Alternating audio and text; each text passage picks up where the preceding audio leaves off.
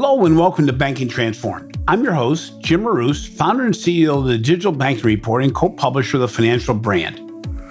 As we emerge from the pandemic, consumers and businesses see a future far different than what we envisioned before COVID shut down the world. Some of that future depends on what was accomplished over the last eight months. Before the pandemic, digital transformation was optional for many organizations when COVID 19 took hold, necessity dictated that organizations became digital. Remote work became the norm, and the agenda for technology investment changed as consumers and businesses expected experiences similar to what they received from Amazon, Netflix, Zoom, and Uber. But the future of banking is far from clear. There are optimists who believe the industry will transform itself through modern technology to be more than it is today. There are also pessimists who believe traditional banking is dead. The reality is probably somewhere in between.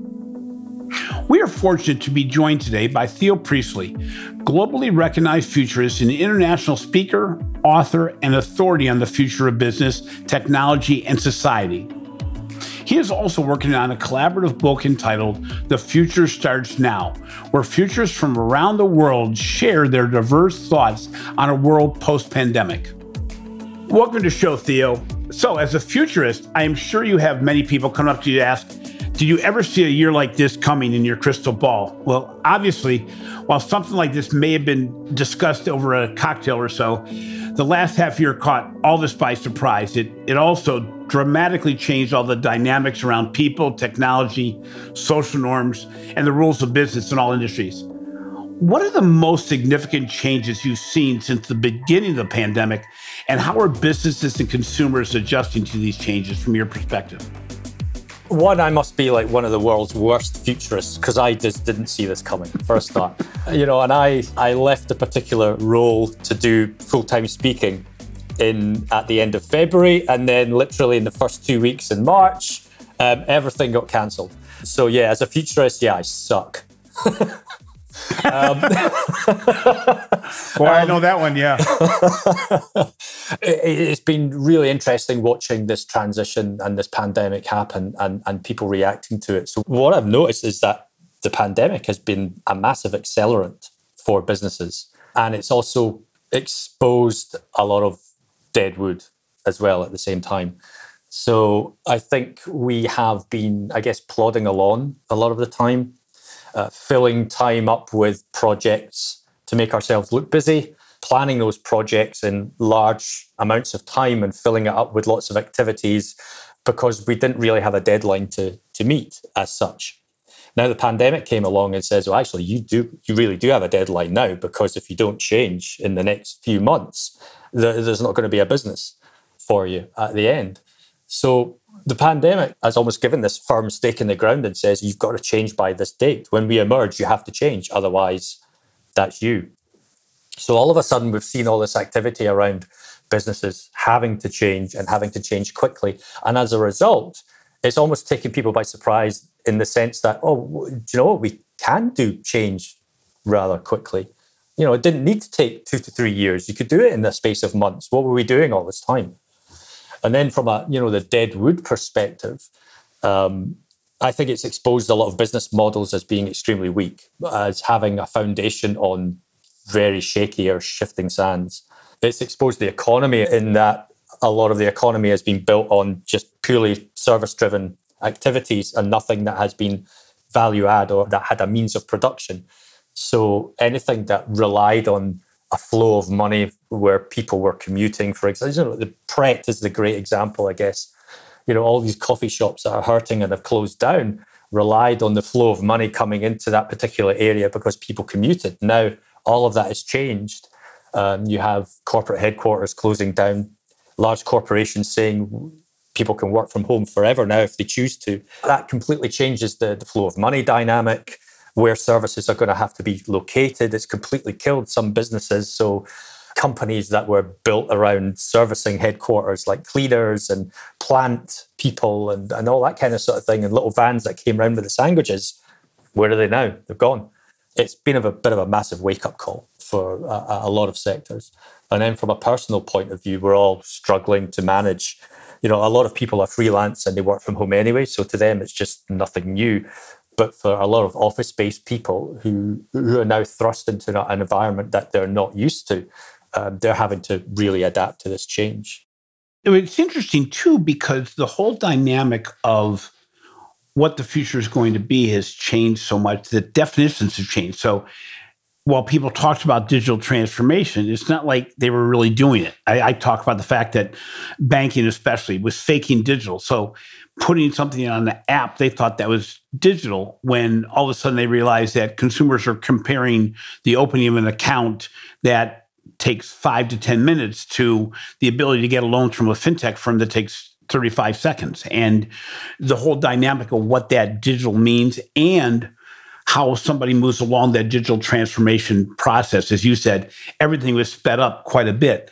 Which of the changes that you discussed do you expect to be long term disruptions as opposed to short term adjustments that may not continue going forward?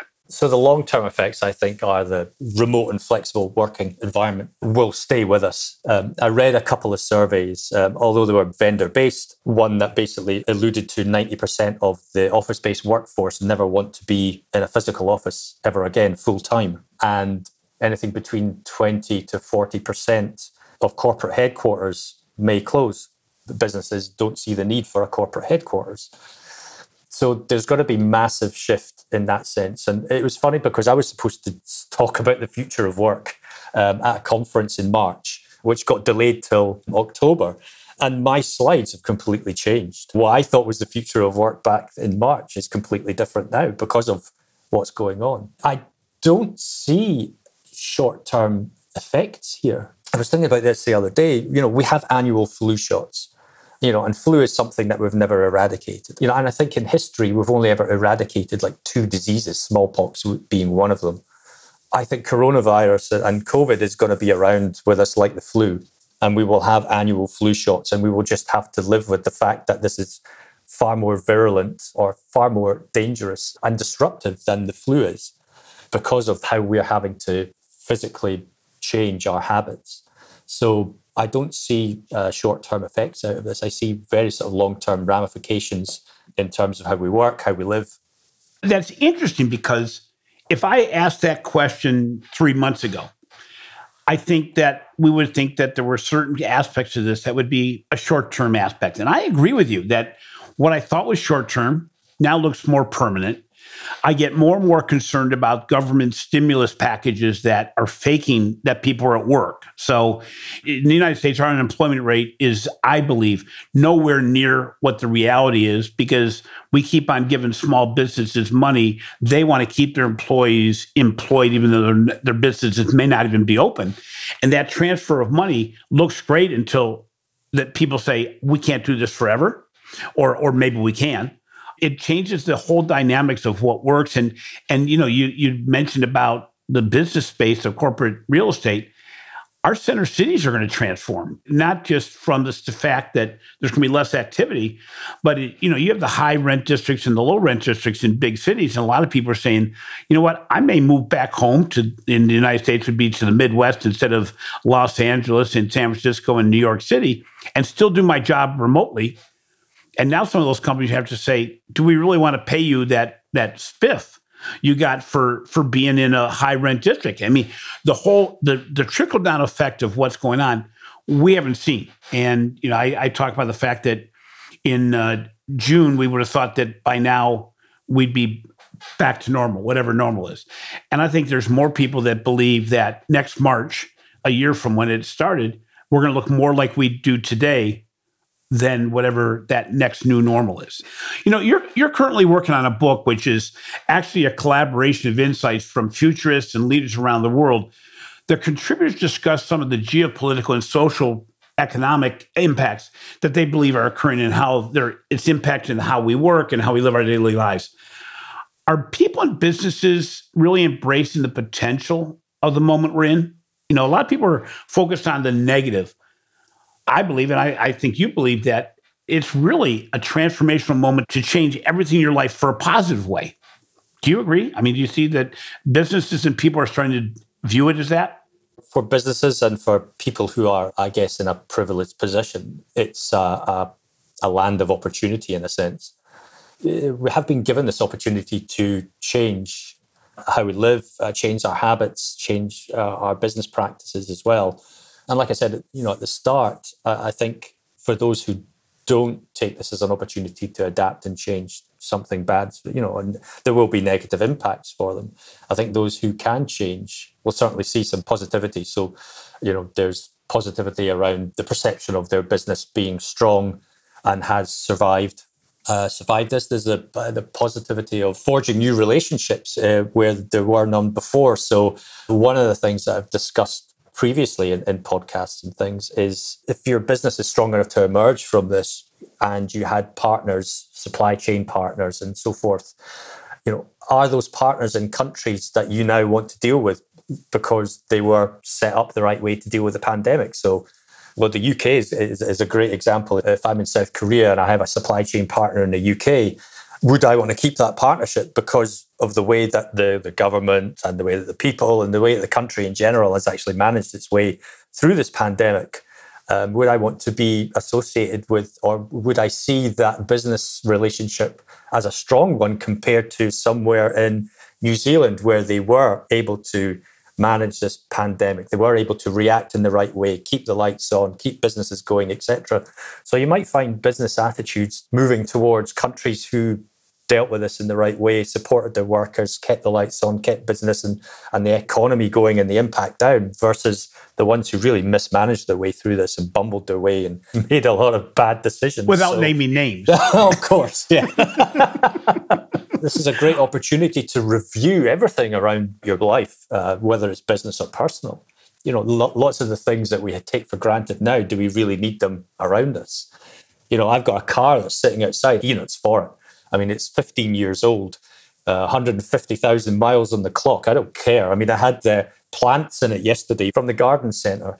Um, and it's just covered in leaves, but it sits outside because I'm not doing as much travel as I used to. Do I need that? anymore. And you know, I, I, you start to question things when you're in this situation. Getting into the banking world, which you're familiar with, you know, we've talked about the fact that a lot of banks had to move to digital. They to open accounts, if nothing else, that they could no longer just fake it.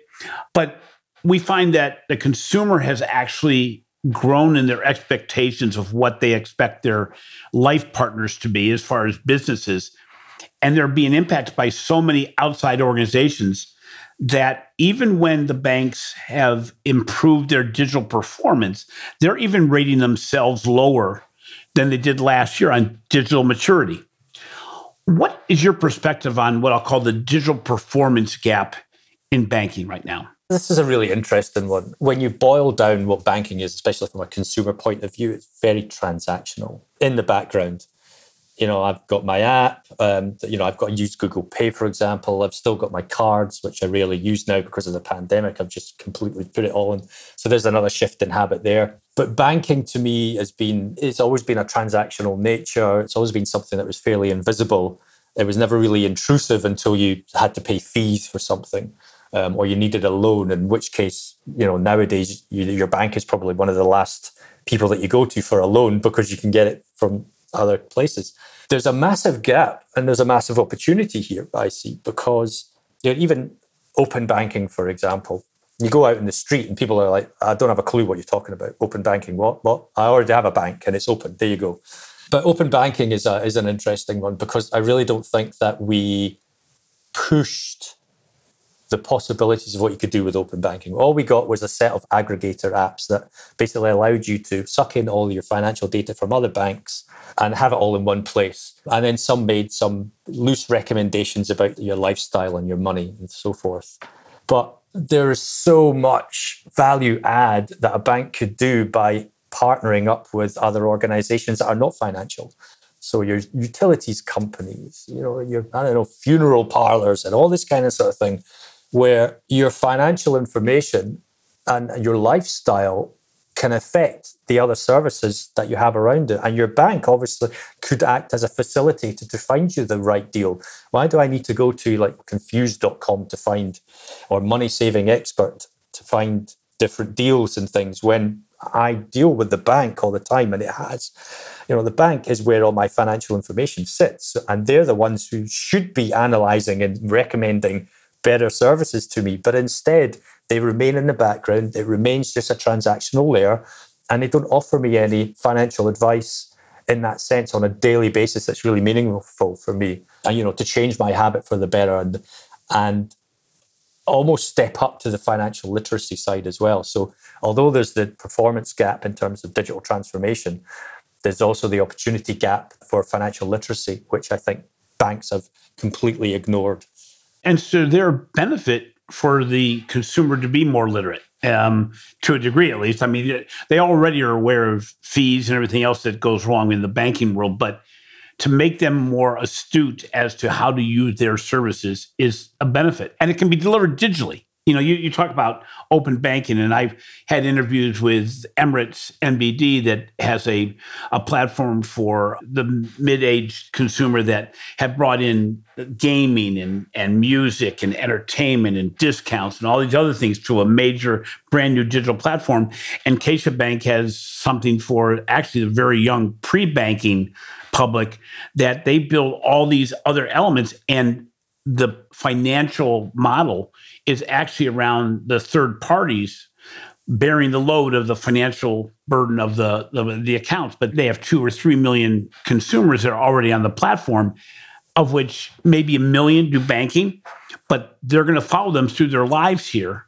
And it's going to be like one of those apps you're into every day, and the habits there. And again, financial literacy, the embedded banking, and make it so it's very easy. And oh, by the way, if you want to buy something on these platforms, you know you're going to be using the banking services. It's it, it's interesting because as we look at all these elements, it it takes data and the application data. You know, we I, I kid about the fact that banks have always had the data and they've always had amazing reports. They could tell me more about me than I know, but they don't do a really good job of showing me that they know these things. So when we look at augmented reality and we look at robotics and all this, we, we see that this will probably replace a lot of the or make the automation a lot of routine tasks while combining humans and AI to open the door for more efficiency and improve customer experiences. What do you see as the future of AR, VR, MR, robotics in the new world order and in banking?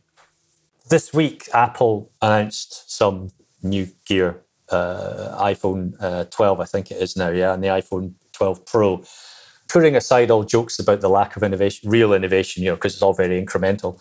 The really interesting thing that I, that came out of that that I took away from that was that the iPhone 12 Pro has a uh, 3D photogram, the um, lidar. we'll yeah. just use that yeah. term. We'll just use that term. You, you, essentially have a portable 3D scanner where you can scan your environment and then you can use augmented reality to create things to filter people can build apps on. Now everyone bangs on about glasses and i really can't stand the whole paradigm of glasses because it's the most unnatural thing for a lot of us. Um, i don't want to put something on my face to experience something when i literally have this in my hand 24 7 and there are 11 million iphone 11s out there so it's no stretch of the imagination to say iPhone 12 will, you know, hit 10 million and plus. And so you think you have 10 million portable 3D scanners out there that are just going to map the world, and people will do it. They'll play with it, and all that data will be sucked in, and, and essentially, you're almost building the metaverse for Apple. Consumers are doing that already, you know, uh, for them. So from an augmented reality point of view, you know, I think that's rather exciting, and I just can't be bothered with the whole glasses paradigm. Uh, virtual reality, I think, is always going to remain niche. Um, it's always going to be a tech toy in a sense. Um, even when people talk about training on virtual reality, we've shifted the goalposts again with this pandemic. Are you really expecting me to, as a company, to ship you a virtual reality headset for training that you need training to use the virtual reality headset at home? It's not going to happen. So that that whole paradigm is dead in itself. And, and so VR, and again, to experience virtual worlds, um, you don't need VR because the, you know you don't need a helmet to experience Fortnite, and they're running concerts and things like that. So all you need is a browser. So I think anything that takes away a hardware technological layer um, will win. So VR I think it's going to stall. It's not really, there's always the perception that it's more advanced than where it is with the platforms. And we're still three steps behind, like back in lawnmower man territory from the early 80s, 90s. Um, AR, I think, is going to be really interesting because Apple is now making it so accessible for people just to play around with it and get to grips with that paradigm and how it will work. In banking, uh, probably not so much because it's really gimmicky. Both of those kind of, sort of things are really gimmicky. Where AI comes in, I think, is making sense of the data that we generate from a financial point of view, our habits in our life. I mean, I'm really interested in what Google does eventually when it comes out with a banking product. Because I mean, I I'm an Android person, and it knows everything about me, knows where I walk because it tracks me on Google Maps, etc. Knows where I shop because I use Google Pay, and so I'm really interested to see what it makes use of all that information in terms of making suggestions, in terms of saying, oh, you don't need to buy coffee today because you bought three cups already. So maybe go easy and buy a bottle of water instead. I want intelligent decisions and intelligent recommendations to come out of this. And this is where I think banks, again, can step up. With the whole open banking initiative, instead of just creating a, another Me Too app that's an aggregator that everyone else has done, start giving me intelligent real intelligent sort of recommendations and decisions and things like that. I don't want to know about a holiday because frankly nobody's going to go on holiday anymore. So i don't want to see these kind of recommendations. I wanted to know you know in context what's going on in the world and then relay that to me according to my financial information and how i spend and what i've been doing in the last three months for example just in general and give me those hints and give me those tips. And and again banking doesn't need to be that thing in the background it can be something that actually steps forward do you see that happening? I mean, you mentioned Google. We know about Apple. We know about Facebook, and you know these other platforms. They have all this additional information. Your bank will not be able to process in our lifetime. I don't think recommendations based on where you are because that layer of information may be owned by Google and Apple, for instance, and by these other platforms. And th- my concern is the more that organizations give away their data platform and their intelligence platform, you know, these banks that are partnering with Google, you go, okay, I get it. It may get you more customers, but you're not getting relationships. That intelligence layer may be owned by somebody else. And you know, banks may still get the digital identity platform. You know, they may be the owners of that overall digital identity, but they're going to be getting the information from other organizations. They're not going to be processing all themselves. It's it's going to be interesting because it it changed everything. And when you look at AI, when you look at robotics and and what goes on in a financial institution, this is obviously not all good news. This is changing the future of work, as we discussed a little bit earlier. What do you think is going to happen as we look at the future work and, and the number of employees we need to process X. Isn't this a relatively disruptive thing with not only how organizations work, but who the people are that are going to work in these organizations, but also how governments respond? Because w- the future of employment may change dramatically. You're going to experience a lot of high degree of automation now. I remember, and I quote this one quite a lot Lemonade, for example when they released that, sort of bit of news, which was a, a, nice bit of PR spin, but processing a claim in three seconds, you know, from start to finish. Um, and that obviously blurs the lines of what it means to have a front, a middle, and a back office, because essentially you've got this abstracted AI layer making decisions up to certain service levels and financial limits where you don't need people at all. Uh, and in this case, obviously, it was an underwriting decision. Uh, it was a small item but the guy who who made the, the the claim obviously received from the time he put the details in the app and pressed send. It took three seconds for the, the algorithm to come back and say, yeah, claim approved, the money's going to be in your bank at the end of the week.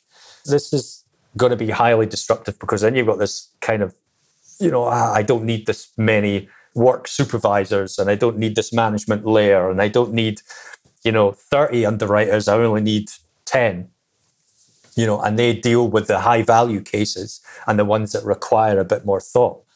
Um, and that's the theory, I guess.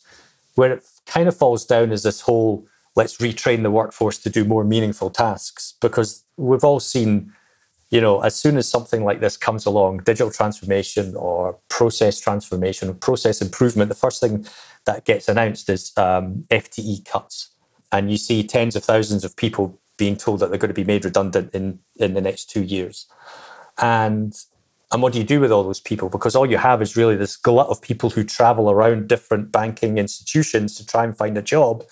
But each one is essentially falling in line with the others by doing those transformational works. And so eventually it's going to be like um, musical chairs.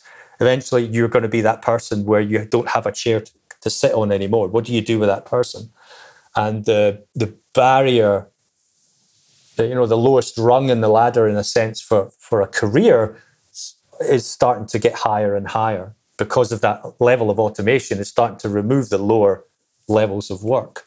In much the same way that farming and manufacturing in the past have disrupted people, which is what's changing the political ramifications, you know, globally, where you, you know the the same people that follow the Brexit movement are are very similar in demographics to those that follow our current president. So you you have a situation that there's disgruntled people that are underemployed or not employed. If you're in those kind of, sort of situations where you're in a, a service center or a call center, the level of disruption, I think, uh, I I kind of likened it to the the coal industry in the UK back in the Thatcher days, when they started to um, uh, close down mining towns, and that mining town had been in existence for decades, and that's all they knew.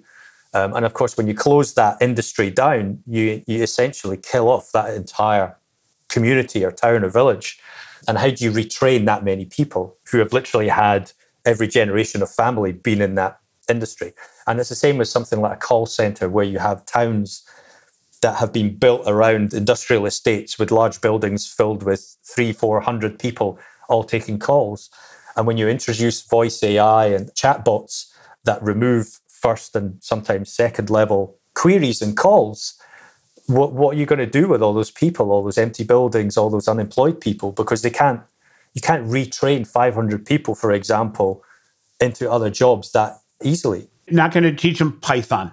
I no, mean, you're not going to, no. Yeah. Uh, uh, have you seen the um, the adverts in the UK this week about retraining? No. So uh, there's been a lot of uh, bad blood about the the way the government is treating the, the, the creative arts industry, basically pushing them under a bus because they're, they're not supporting the industry. Um, they're not getting the right levels of uh, support, financial support to keep the lights on. Cinemas are closing, theaters are closing, that kind of thing. And so they're not seen as value add, even though they pump billions, tens of billions into the economy.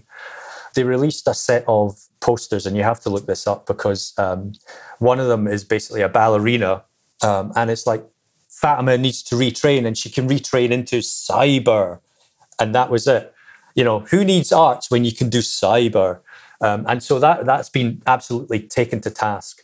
But what what's interesting is, is, is that I've seen this before, and I saw this 10, 20 years ago with a previous government where they basically told everyone to learn about computers. And so you've had people retraining to learn HTML and things like that. And everyone abandoned trades. So all trade skills like plumbers and electricians and things like that, you had this massive skills gap where everyone was learning computers, but nobody was actually doing anything physically productive. So you had this gap. Who filled that gap was the most unlikely people. It was doctors and dentists who basically looked at their life and said, I'm getting paid peanuts to work 100 hours a week. And here I can actually earn almost double and dictate the hours I want to do and have a better quality of life. And so you had doctors and nurses and dentists and all those people that should have been valued abandoning their posts and retraining to be the, the, the skills that were left behind because everyone was told to learn about computers. And I can see this happening again with this kind of message. So, but you can't retrain an entire workforce and then expect that there's not a negative impact on the other side. From a competitive perspective in the financial service industry, you're in the hotbed of competitiveness in the whole European Union, and there's the fintechs, and there's the open banking, there's the big firms. Do you see the end of branches as we know? Do you see the end of legacy banks? Do you see the, you know, the big techs taking over, or do you see smaller fintechs taking over? Um, because it's changed so much even since COVID, because the financial lifeline of small fintechs is dried up, and and VCs are only spending on the biggest fintechs. So, and in the mid-range financial institutions, traditional banks, they're also being squeezed because they can't invest in the high tech and their legacy thinking gets in the way sometimes. So How do you how do you see this playing out?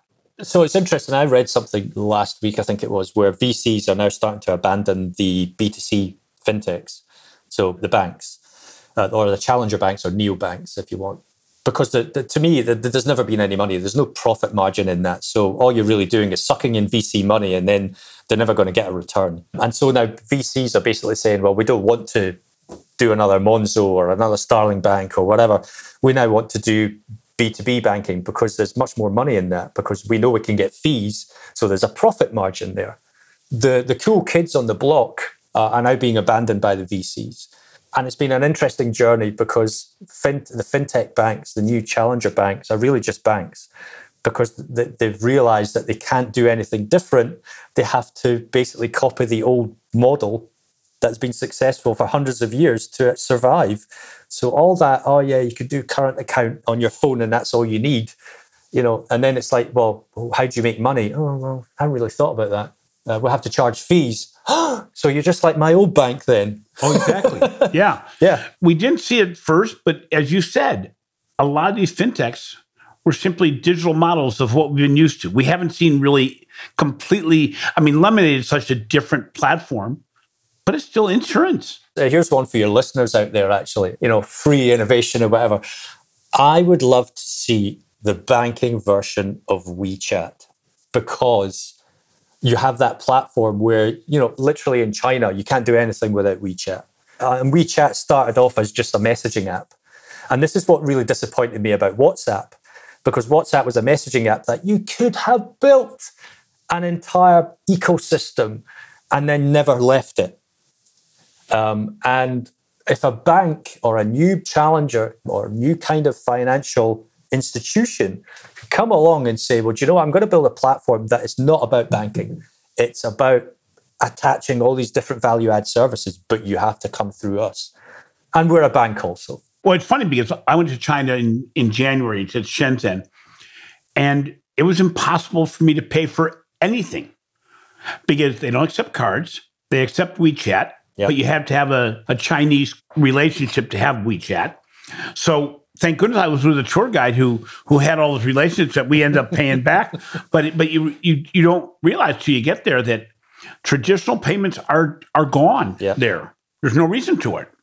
Finally, you're in Edinburgh. I'm in Cleveland, Ohio, and uh, both of our personal and business lives have been dramatically changed since March. Um, as you said, your your timing couldn't have been worse. If you were a futurist, you kind of lost some credentials there. you know, travel halted, events canceled. How are you dealing with the pandemic yourself, and what do you see your future routine looking like? Obviously, it was a bit of a struggle at the beginning of the year, and it was almost a, a mental sort of exercise to sort of do I need to reinvent myself again to be more attractive to people to hire me or do something. And then I kind of realized that well, actually, no. I mean, I've built my, you know, I don't have a career. It's almost like uh, I have, have this experiential path that I've been on for the last 20 years. And it's led to this culmination of what I am today. And I actually quite like what I am today. So it's a case of, you know, if people wanted to engage with me, they had to understand that I just didn't fit into their model or a model or a box that they wanted. So that's been quite an interesting journey in terms of discovery and affirmation as to who I am, and to be comfortable with that. And obviously, having all that time to reflect has made me realize that I am actually quite comfortable in what I am today. It would be great if everyone could have that kind of introspection, I think, and not have to panic and think I need to remake myself to fit where I need to be. I think people need to realize that you all have, we all have skills and experience, and we should value that you know, yes, we all suffer from imposter syndrome and things like that an awful lot. But I think once we put a value on our experience, then we're able to drive forward a little bit better. And I think that's missing for some people.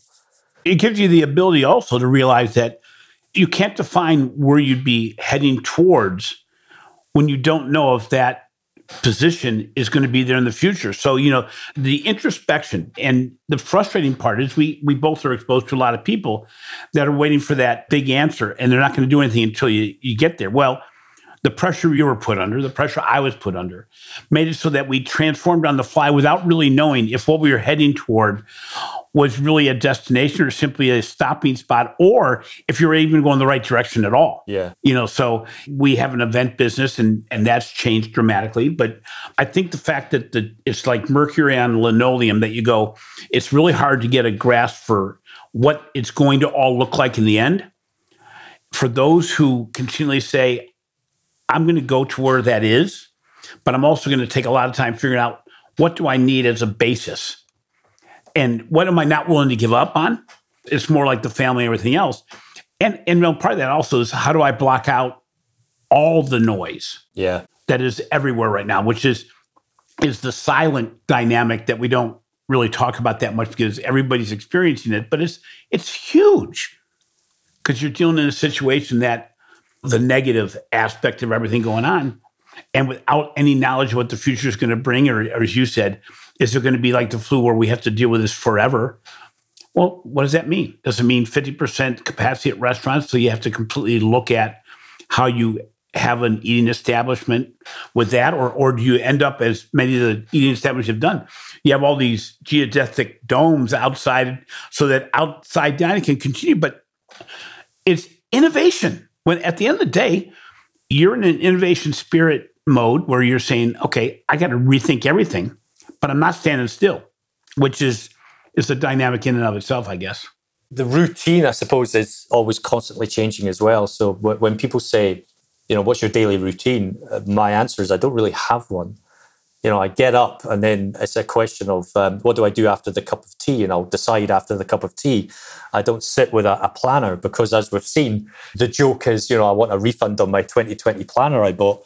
Um, as we've seen, you know, planning is, has literally been thrown out the window because we are living through a, a, a situation that is dynamically changing every day, whether it's politically or whether it's driven by the medical side uh, and the science side of, of the pandemic. But the only routine that I really steadfastly stick to is getting out the house at some point, whether it's for a walk or whether it's to go somewhere or whether it's to the gym. Um, you know, I really struggled during the severe lockdown because the health side was taken away from me in a sense, you know, and I really liked that sort of mental release and physical release of going to the gym, you know, the endorphins or whatever it is that's kicking around us when you start lifting weights and things like that. That for me was a, a bit of a challenge. It's back, thankfully, but it, it was interesting to see how a physical activity could affect you mentally as well when it's been withdrawn. I don't want to end the show on a sour note, but it kind of becomes that way when you say, and we have winter coming. so, you know, and so some of that dynamic of getting out, it'll be changed dramatically, but mm. it, it's on the mental side, but it, it's going to be interesting. I think, you know, what you've shown is that the future is undefinable right now, mm. but that you can't stand still waiting for that resting spot. And I think banking is used to doing that. They're used to going towards a destination. And it's kind of fun to look at the strategic planning process that's going on in most financial institutions right now, where you go, you know, how do you define what your future is going to be when that future may be different by January 20th? I really thank you for being on the show today. I read a lot about what you've done. Um, can you tell people a little bit about your book? I know it hasn't come out yet, but how they can get a hold of um, your book ahead of time? The book is called The Future Starts Now. It's co authored by myself and another futurist called Bronwyn Williams. You can get copies or pre order copies on Amazon, Target, Walmart, lots of other online sites. Um, it's published by Bloomsbury. It comes out um, April 15th next year. It's currently in the final editing stages, so you know I'm really pleased that the heavy lifting side is is is off my table. I think we had about 20 contributors as well, so it literally covers business, society, and technology from multiple facets and hopefully it will give some insight into where the business, society, and technology is going. What are the pitfalls? What are the things to avoid building a, a dystopian society, which we seem to be heading towards at rapid pace? But there should be something for everyone. It's, it's got a broad reach, a broad appeal kind of thing. So, uh, yeah. I realized that uh, one of my dear friends, Dwayne Bloomstrom, is yeah. one of your contributors, uh, talking about the future of teams or psychology of teams. And and uh, there's a lot of people that, that people recognize. It's going to be interesting if any of those uh, projections and views of the future change in any way with between now and April. It's kind of yeah. hard to write books nowadays. It is, but, yeah, yeah. We were we were told under no circumstances mention the pandemic because it kind of puts a very fixed stake in the ground when you're writing a book, yeah, and it yeah. can be outdated very quickly. So yeah, yeah. Well, good luck with that, and we hope to have you back on the show. And uh, thanks again, Theo. Appreciate your time. We'd love it. Thank you. Thanks for listening to Banking Transformed, rated as a top five banking podcast. If you enjoyed today's interview, please be sure to subscribe to the show in your favorite podcast app. And don't forget to give our show a five star rating. This means the world to us and allows us to get this caliber of guests you've heard from us in the past. Also, be sure to catch my recent articles in the financial brand and check out the research we're doing on digital transformation, retail banking innovation, the digital customer experience and financial marketing for the Digital Banking Report. This has been a production of Evergreen Podcast. A special thank you to our producer, Leah Longbrake, and audio engineer, Sean Rule Hoffman. I'm your host, Jim Marous. Until next time, have a great week.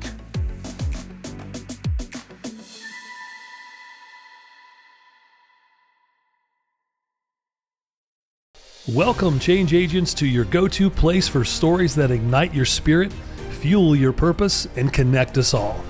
We believe in the incredible power of the human spirit, its boundless resilience, and the inspiration it brings to our lives. On the Driving Change podcast, we'll journey together through the extraordinary yet very relatable experiences of some of the most amazing people on earth. Our mission? That through these stories, we might just spark change within you and awaken a newfound motivation to harness your unique gifts to make a real difference in the world. So get ready to be inspired and join us on this incredible adventure. You can find the Driving Change podcast on Apple Podcasts, Spotify, iHeartRadio, or wherever you love listening to your favorite podcasts.